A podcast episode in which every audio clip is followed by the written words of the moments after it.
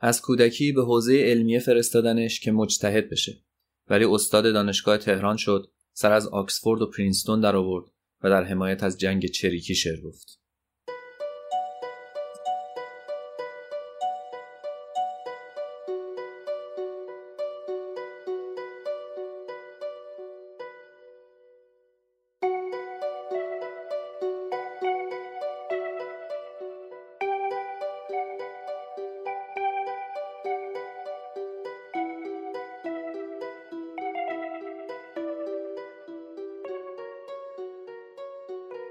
شما دارید به پادکست ریرا گوش می‌کنید. من سامان جواهریان هستم و تو هر قسمت این پادکست یک شعر معاصر می‌خونم و درباره اون شعر و شاعرش و سبک و دورش حرف می‌زنم. این قسمت بیستم ریراست و در مرداد سال 1400 منتشر میشه. تو این قسمت شعر حلاج محمد رضا شفیعی کتکنی رو می‌خونم.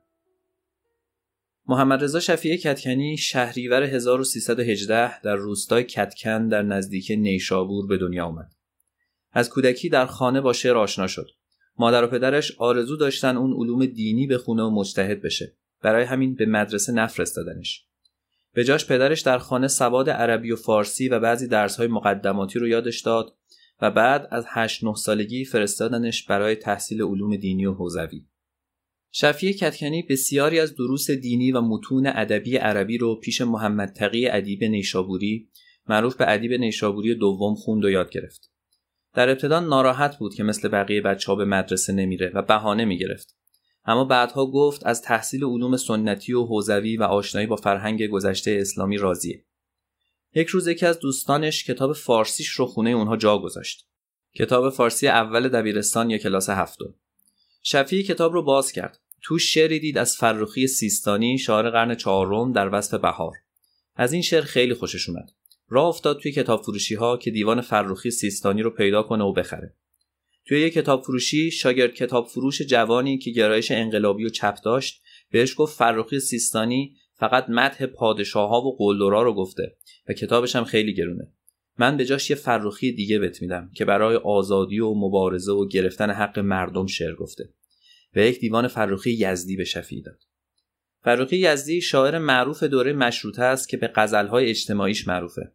همون کسی که به خاطر شعر انتقادی لبهاش رو دوختن و دست آخر در دوره رضاشاه در زندان قصر به طرز مشکوکی از دنیا رفت و به احتمال قوی کشته شد. شفیعی توی راه شروع به خوندن کتاب کرد و شخصیت فرخی و کشته شدنش در راه آزادی سخت تحت تاثیرش قرار داد.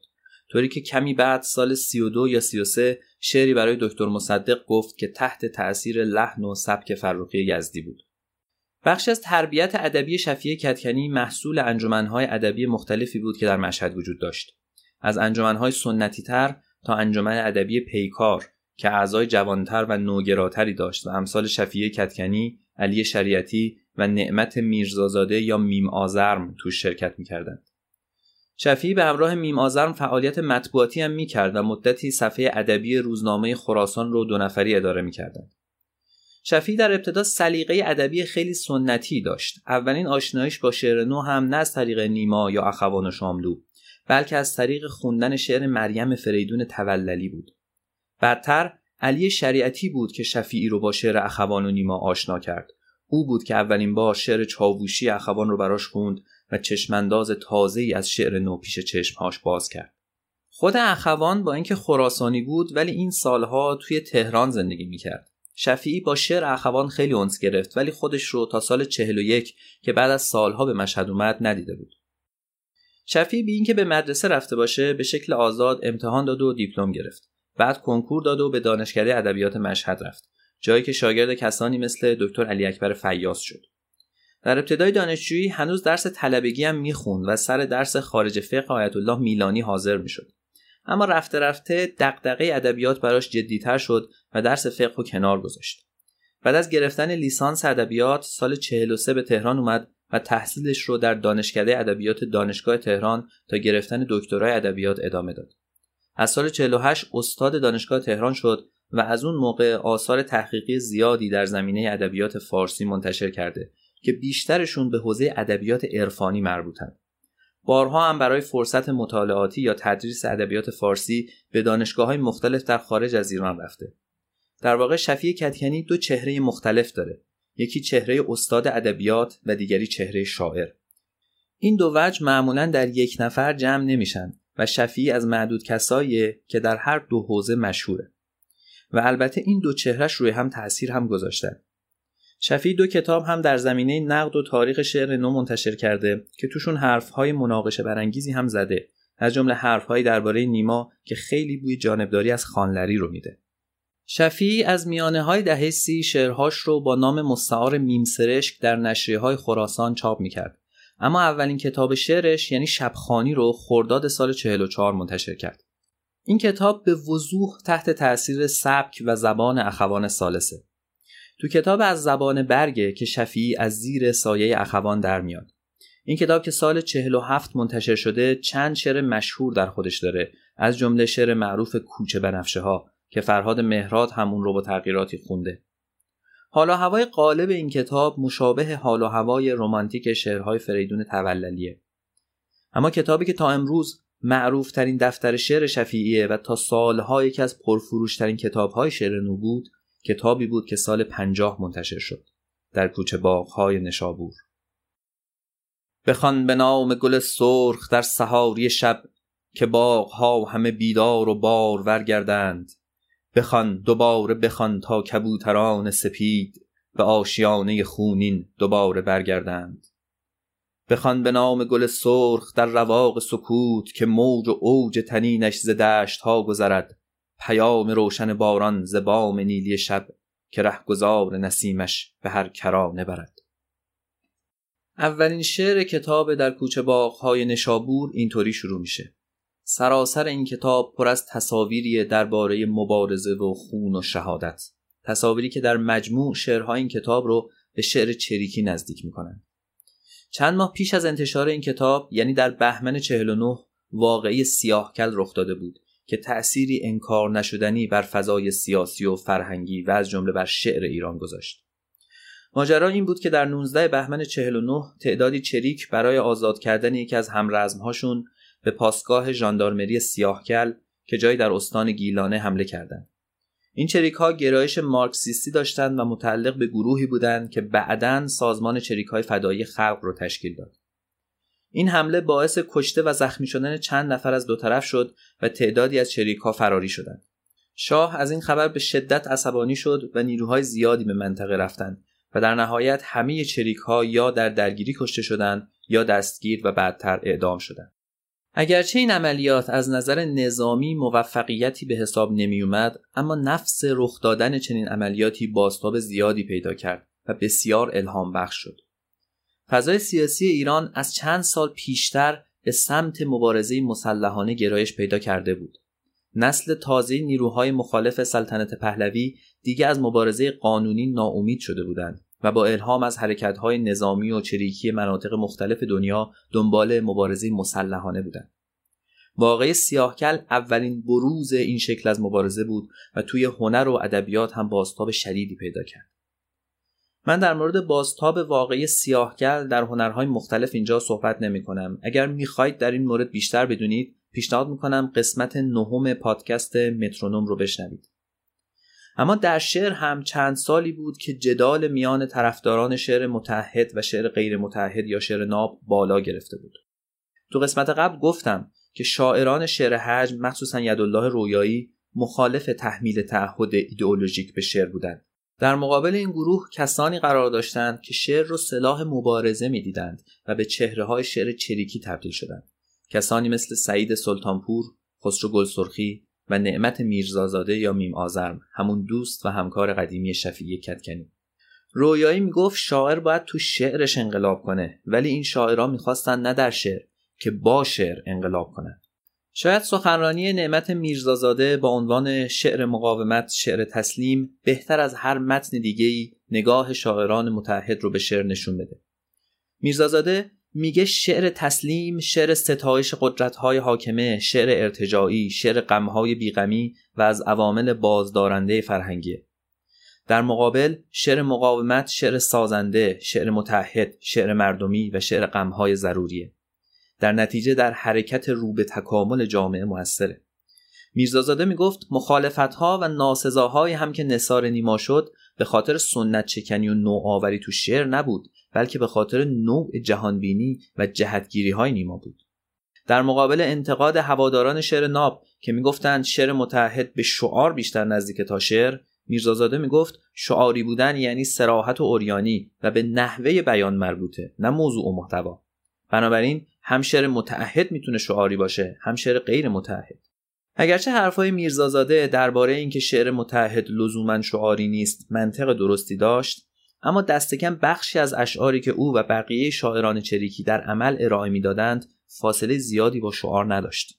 شعر چریکی سریح و خشم بود و مخاطبش نه روشنفکرا یا شعرشناسای حرفه‌ای بلکه توده های مردم بودند. از این نظر با شعر سیاسی اجتماعی نیما و اخوان و شاملو از اساس متفاوت بود. وقتی مخاطب توده مردم و مبارزان سیاسی باشند دیگه جایی برای نماد پردازی و تفسیر پذیری و ساختار پیچیده از اون نوعی که برای مثال تو قسمتهای قبل در شعر کتیبه اخوان یا سرود ابراهیم در آتش شاملو دیدیم نمیمونه. دایره واژگان اشعار چریکی نسبتا محدوده و کلماتی مثل تفنگ و دشنه و خون فراوان توشون به کار میره. تو این شعرها چیز پیچیده‌ای برای کشف وجود نداره. نمادهایی هم اگر به کار برن نمادهای لورفته‌ای هستند که مخاطبای شعر و مأمورای حکومت هر دو از قبل می‌شناسن. چون اصولا این شعرها قرار نیست ظرافت هنری یا شاعرانگی خاصی داشته باشند بلکه بیشتر شجاعت شاعر در سرودن و چاپ کردن چنین شعرهایی مخاطب رو تحت تاثیر قرار میده. اینجور شاعرها اغلب به خاطر فعالیت‌های ادبی و سیاسیشون هزینه زیادی پرداخت کردند خسرو گلسرخی سال 52 اعدام شد سعید سلطانپور سال 60 و نعمت میرزازاده که قبل از انقلاب چند بار به زندان افتاده بود بعد از انقلاب مجبور به فرار از ایران شد.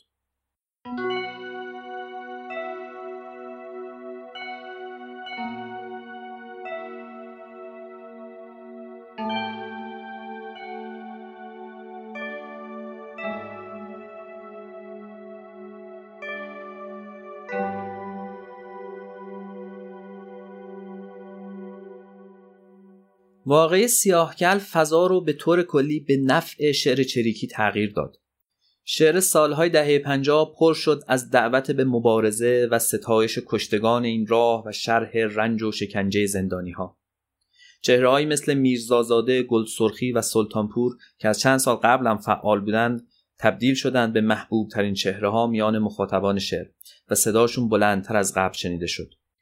جلوه این محبوبیت شعر چریکی رو میشه تو شبهای شعر گوته یا ده شب دید. شبهای شعری در مهر 56 که توش عده زیادی از شاعران و نویسندگان ایرانی سخنرانی کردن و شعر خوندن و اون رو یکی از جرقه های آغاز انقلاب 57 می‌دونن.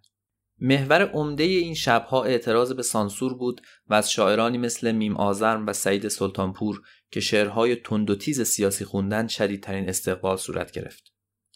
بعضی چهره های نسل قبل مثل سیاوش کسرایی هم به این جریان پیوستند.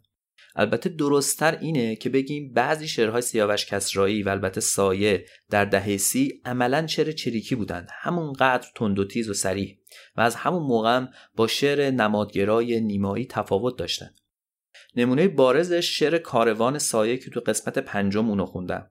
سایه تو اون شعر صریحا میگه هر چیز رنگ آتش و خون دارد این زمان. و از یاران زندانیش یاد می‌کنه و حتی اسم زندان باغشاه و تبعیدگاه خارک رو هم میاره در واقع اون شعرهای دهه سی سایه و کسرایی با شعرهای چریکی دهه چهل و پنجاه تفاوت خاصی نداشتند. چیزی که عوض شده بود جو سیاسی جامعه بود که به سمت مبارزه مسلحانه میل کرده بود و البته مخاطبان شعر نو هم گسترده تر شده بودند و نمادهای سیاسی تکراری برای بخش بزرگتری از مردم شناخته شده بود. بنابراین شعر چریکی ادامه منطقی شعرهای سریح سیاسی سایه و کسرایی بود نه ادامه شعر نیما و اخوان شاملو. البته خود شاملو هم تحت تأثیر واقعی سیاهکل دفتر شعر ابراهیم در آتش رو سرود که شعر سرود ابراهیم در آتشش رو تو قسمت یازدهم خوندم. اما شعر شاملو رو با وجود ستایش از شهیدان راه مبارزه نمیشه شعر چریکی به حساب آورد چون از نظر فرمی خیلی عمیقتر و پیچیده تره و به هیچ عنوان اون سراحت شعر کسانی مثل گلسرخی و سلطانپور رو نداره. کتاب در کوچه باغهای نشابور شفیه کتکنی در چنین جوی منتشر شد. البته شفیع کتکنی شناخت خیلی وسیعی از فرهنگی گذشته و شعر فارسی داشت که با گل سرخی و سلطانپور قابل مقایسه نبود. یک جلوه این رو می‌تونیم تو تصاویر و نمادهای این کتاب ببینیم. در کنار نمادهایی که از عناصر طبیعت ساخته شدن مثل شقایق و مرغ طوفان و سائقه که همگی نماد مبارز و شهیدن شفیعی گاهی هم از عناصر تاریخی و ادبی استفاده می‌کنه. مثلا رندان و مستان تو این کتاب بار مثبت دارند همونطور که تو شعر حافظ داشتن. و کلمات مختصب و تاتار بار منفی دارند و نماینده ظلم و استبدادن. شفیع کتکنی حال و هوای این کتاب رو تو چند تا مجموعه بعدیش هم ادامه داد. هرچند در کوچه باغهای نشابور هنوز مشهورترین دفتر شعر شفیع کتکنی محسوب میشه. تو این مجموعه ها غزل هم دیده میشه که همون حال و هوای چریکی رو دارن و با زبانی حماسی از مبارزه سخن میگن. مثل این غزل. آن عاشقان شرزه که با شب نزیستند رفتند و شهر خفته ندانست کیستند. فریادشان تموج شط حیات بود چون آزرخش در سخن خیش زیستند.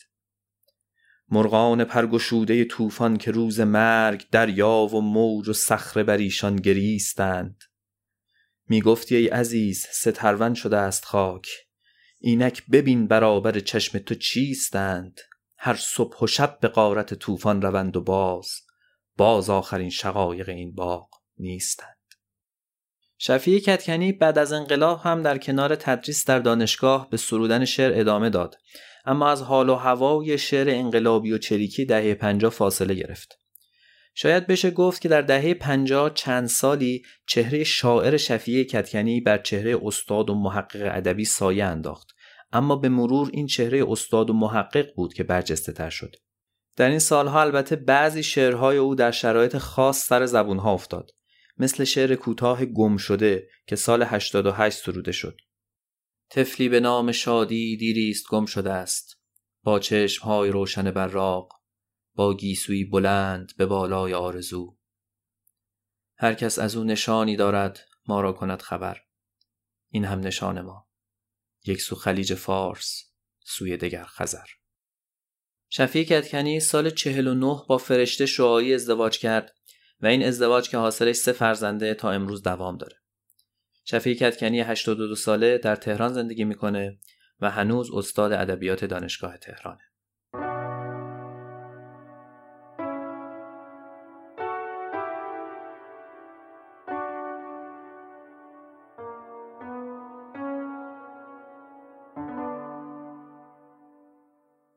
در آینه دوباره نمایان شد با ابر گیسوانش در باد.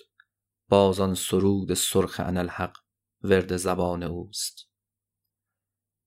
تو در نماز عشق چه خواندی که سال هاست بالای دار رفتی و این شهنه های پیر از مردعت هنوز پرهیز می کنند نام تو را به رمز رندان سین چاک نشابور در لحظه های مستی مستی و راستی آهسته زیر لب تکرار می کنند وقتی تو روی چوبه دارت خموش و مات بودی ما انبوه کرکسان تماشا با شهنه های معمور معمورهای معذور همسان و هم سکوت ماندیم. سر تو را باد سهرگهان هر جا که برد مردی ز خاک روید. در کوچه باغهای نشابور مستان نیم شب به ترنم آوازهای سرخ تو را باز ترجیع وار زمزمه کردند. نامت هنوز ورد زبان هاست.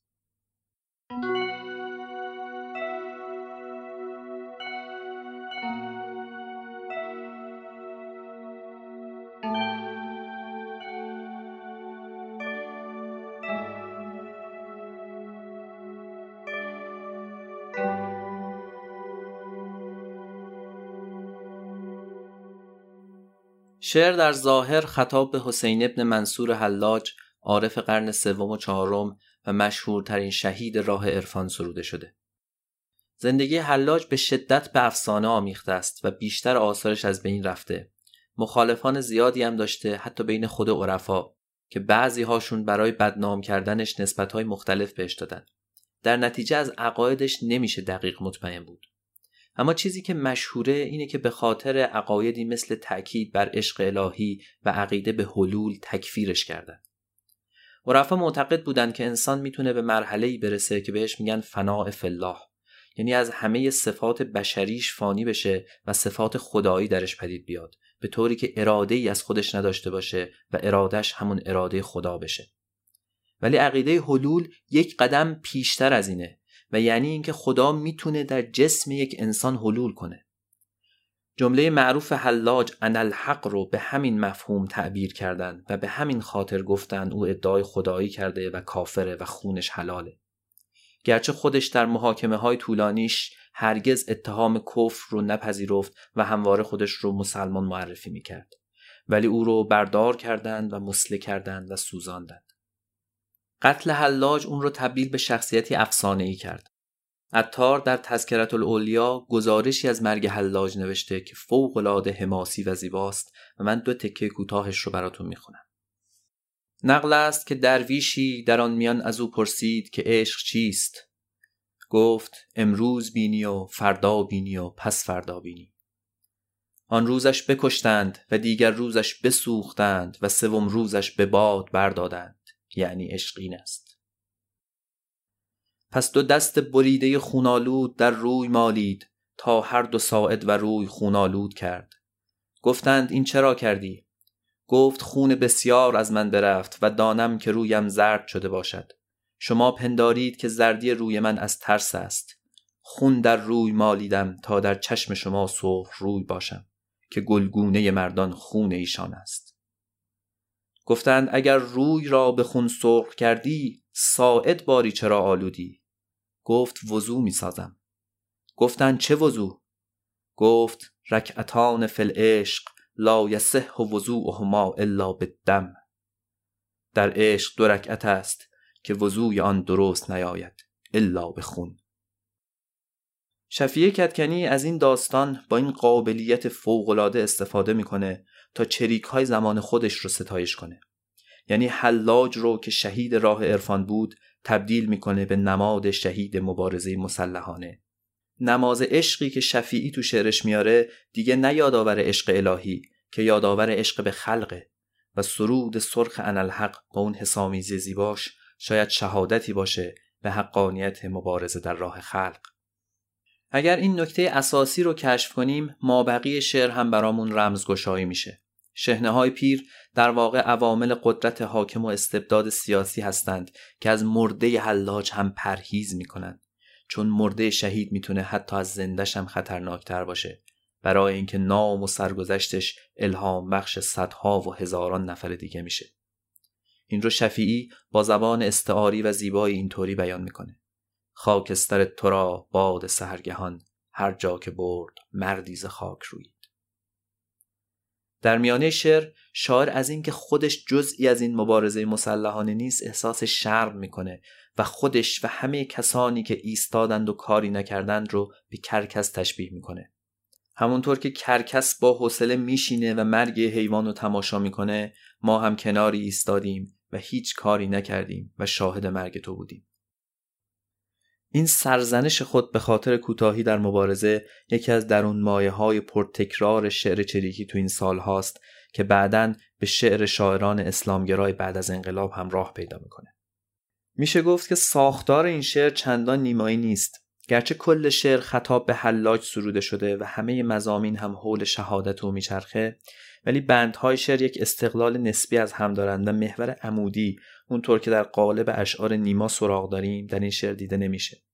با این حال زبان استوار چند تصویر بدی و زیبا و انتخاب نماد تازه و قدرتمندی مثل حلاج این شعر رو از خیلی شعرهای چریکی تکراری و سریح و شعارگونه جدا می‌کنه و باعث میشه امروز هم بعد از پنجاه سال هنوز خوندنی باشه.